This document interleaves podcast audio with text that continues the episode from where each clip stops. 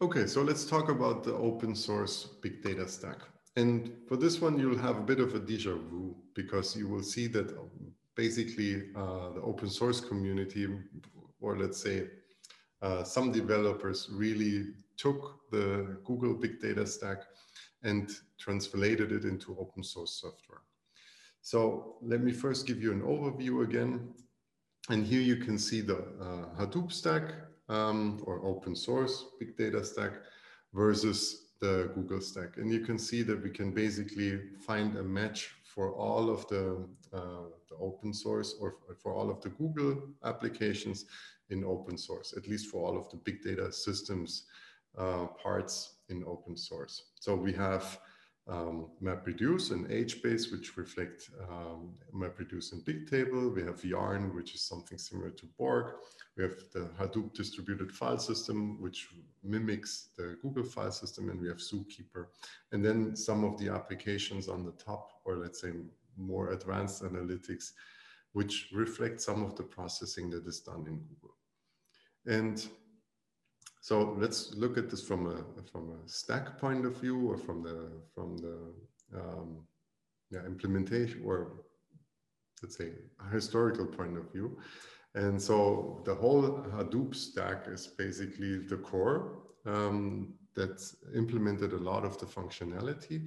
And this is an Apache top level project. So it was initiated at Yahoo at some point and was picked up by many companies right away. So when the Google paper on uh, MapReduce came out, Yahoo uh, went and implemented this in Java in open source. And um, it comprises several systems. So it's not just the MapReduce, but it's also the distributed file system in HDFS, which is completely modeled after the Google file system, then the MapReduce engine, uh, data processing languages like Pig-Latin and Hive. And we also have this key value store. And like uh, MapReduce or like the Google stack, it runs on uh, commodity hardware on, on commodity OSs. So there's nothing special required in order to run this. And this is also nice because this means you can also run it yourself at home. And uh, typically it's installed in, uh, in distributions. So rather than downloading the open source version and installing it, it's much easier uh, if you're taking a distribution like Cloudera or MapR. And there used to be also Hortonworks and several others, but Hortonworks actually last year was acquired by Cloudera. And um, so on the bottom, Again, we have the Hadoop distributed file system. So it's just like the Google file system, and it uses large data. And uh, this means a minimum file or the smallest size a file can be is, uh, is one block. And typically in the general setting, this would be 64 or 128 megabytes. So this also means that you actually have to consider what you're storing there, because if you're, if you're storing like, I don't know, small text, in one file on the Google, uh, on the Hadoop distributed file system. This means that you're wasting 64 megabytes of storage, essentially. It has also this primary secondary architecture, and it's really based on this Google setup. So we have a data node, which has all of the, um, the metadata and the block map mapping, so where which block is, and then we have the data node, which serves the read and write requests. And um, each block is replicated on the uh, multiple data nodes typically. So typical setup would be a replication factor of three, because then you have this fault tolerance. So if one of the nodes dies, then the data will still be there. And on the second uh, level, you actually want to distribute this in a way that not all of the, the data nodes are in the same rack, because we already learned that often also individual racks die. So then you want to have them on distributed or on multiple racks or at least on two different racks. And this is really still in use in many setups. So if you want to have large storage and you don't want to buy a super expensive enterprise storage system, then you're using HDFS and it will work quite well. So in order to schedule jobs, uh, you have Yarn. And this is called yet another resource negotiator. So similar to um, to Borg in a way. So it manages the cluster resources. So you have the, the manager node, and then you have individual nodes. And on these nodes, you have containers. And in each container, you can basically run a single application. And uh, so the, the scheduling then, then is based on the requirements, so the number of, um, of containers that you need, and is independent of the application. So this will be done by Yarn completely independently. And there's different types of schedulers. We'll learn about this. But simplest would be first in, first out, or capacity based. So what does fit in? For the um, locking, there's also a clone, which is Zookeeper. And it's not 100% clone, not as close as the other systems because it's more like a metadata file system. Again, it has five replicas and it uses um, a well-known uh, protocol, which is called Paxos, that uh, ensures that all of the data is all, always uh, properly exchanged, or it's at least similar to Paxos. So, and um, it's used like Chubby for master election for to store metadata in order to store like a, a schema or the node addresses where to find these uh, primary nodes, for example. But unlike Chubby, it's not a lock service. So clients cannot block each other. Um, but this basically has to be dealt with on the, on the application side. For the operational uh, storage, we have HBase. So this is the, the Bigtable clone, and it's in yeah, like uh, Bigtable, it's basically a distributed map. So it's called extensible row store um, because you store individual rows of data. So like a record, but each record can have a different schema. And the total schema of your table in Chubby uh, in HBase will basically be the um, the combination of all schemas of the individual rows. And this runs on top of HDFS. HDFS handles the replication, stores the individual data in the blocks, but HBase manages how individual records are actually mapped into the blocks. So you don't necessarily need a whole block for one individual record. It's again a primary secondary architecture. So on the primary, you have the metadata on the secondary or region server, you have the data. Then on the other hand, we have the analytical processing. Um, and like MapReduce in Google, uh, it's the same idea. Again, primary, secondary architecture. We have a job tracker that allocates uh, the map and reduce tasks and uh, then close and uh, puts these tasks close to the data. So we have the data in HDFS and typically the nodes that have the HDFS also will do the processing. And so then we store or we, we move the, the processing tasks close to where the data is actually located, if that's possible. And the task tracker will then, for each new job, will create a Java virtual machine and start this job and do the processing, see where we are in the job and then finalize the result at some point. And uh, the data can also be retrieved and uh, stored in HBase. And again, this is uh, open source. It was initiated at, at um, Yahoo and is also Apache project. So you can actually go look what this really looks like, how this is implemented.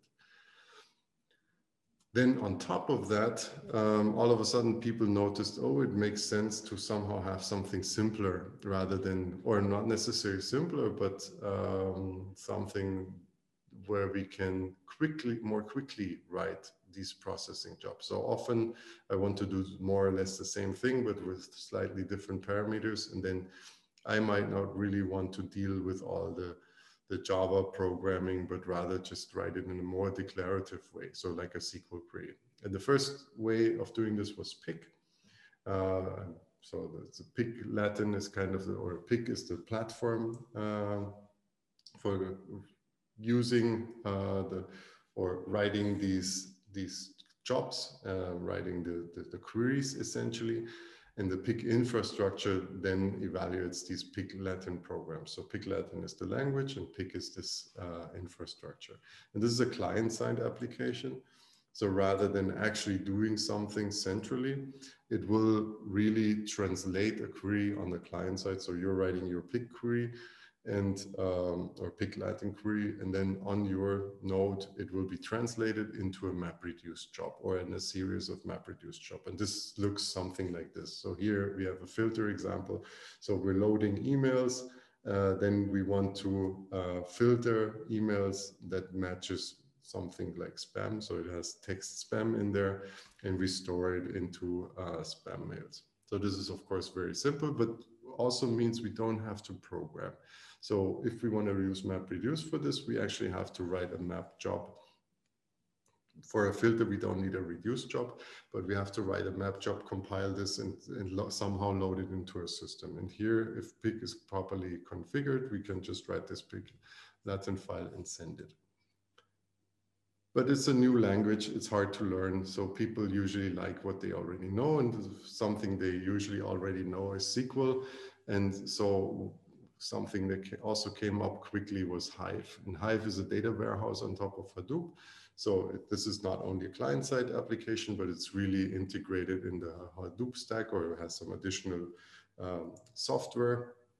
And here you can do real data warehouse uh, queries that then will be mapped to uh, MapReduce jobs. And these are not online queries, it's like slow running batch process jobs and uh, of course, it has some additional features rather than just using MapReduce jobs in order to be more efficient. So we can actually uh, keep all of the metadata in a Derby database. So this is the Java DB and it has indexes. It supports indexes on the data. So if you know that your data has a certain structure and you create an index on the data, then the query can be much faster. And the syntax is SQL-like. So here I have an example uh, from uh, benchmark implementation.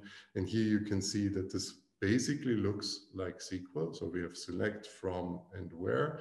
However, we have to explicitly uh, state the joins. So you can see that there is a join uh, statement in there. And we also have map and reduce tasks in there. And here um, you can only see the map reduce part. So basically loading data and then reducing something. And um, you can see that we're loading the data um, or not loading, we're loading uh, um, a reduce file or a reduce program in, in the query that then will be applied in the, in the query on the data.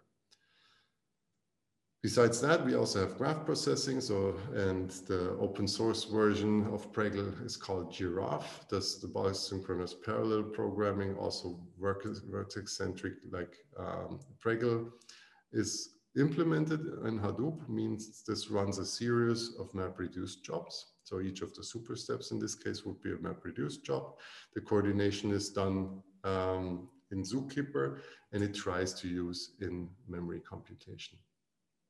So this gives you basically the, uh, the overview of uh, the big data systems, big data processing system so far.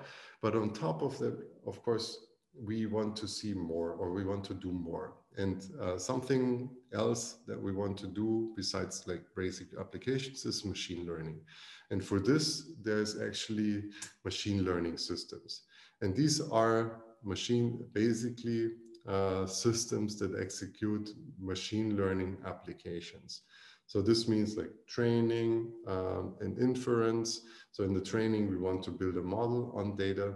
And then we want in the inference, we want to use this model in order to predict something. So say, um, I don't know, your shopping cart or something like that. And this comes in many forms. And this is also why it's not so easy. So this is not only like a pure system, but initially uh, it really started more as libraries. So something like Mahout is really a library of different kind of, or it started as a library of different kind of MapReduce job jobs that can do uh, machine learning tasks. So that would train, say, clustering algorithm or something like that. And uh, then um, you also have parameter servers. So these are basically key value stores that store the, the models and store intermediates of these models in order to do the, the, uh, the training and maybe also the inference in a distributed setting. Some setting, some of them are graph based. Then uh, we have linear algebra systems that see all of the machine learning as linear algebra, so basically matrix computations. And then, of course, deep learning systems. And the trend really goes to end to end systems. And uh, they then have this complete stack as well. So we also have the hardware and software, we have the data representation. So this is usually the same as it's done in the big data system, but then we'll have different kind of execution uh, strategies, different language uh, abstractions, and then the actual uh, applications. And this is something that we'll also look at in the lecture towards the end or in the in the program in the module. And with that let me give you a bit of a view of the evolution. So where i think this come goes towards from here. And that i'll actually do in the next video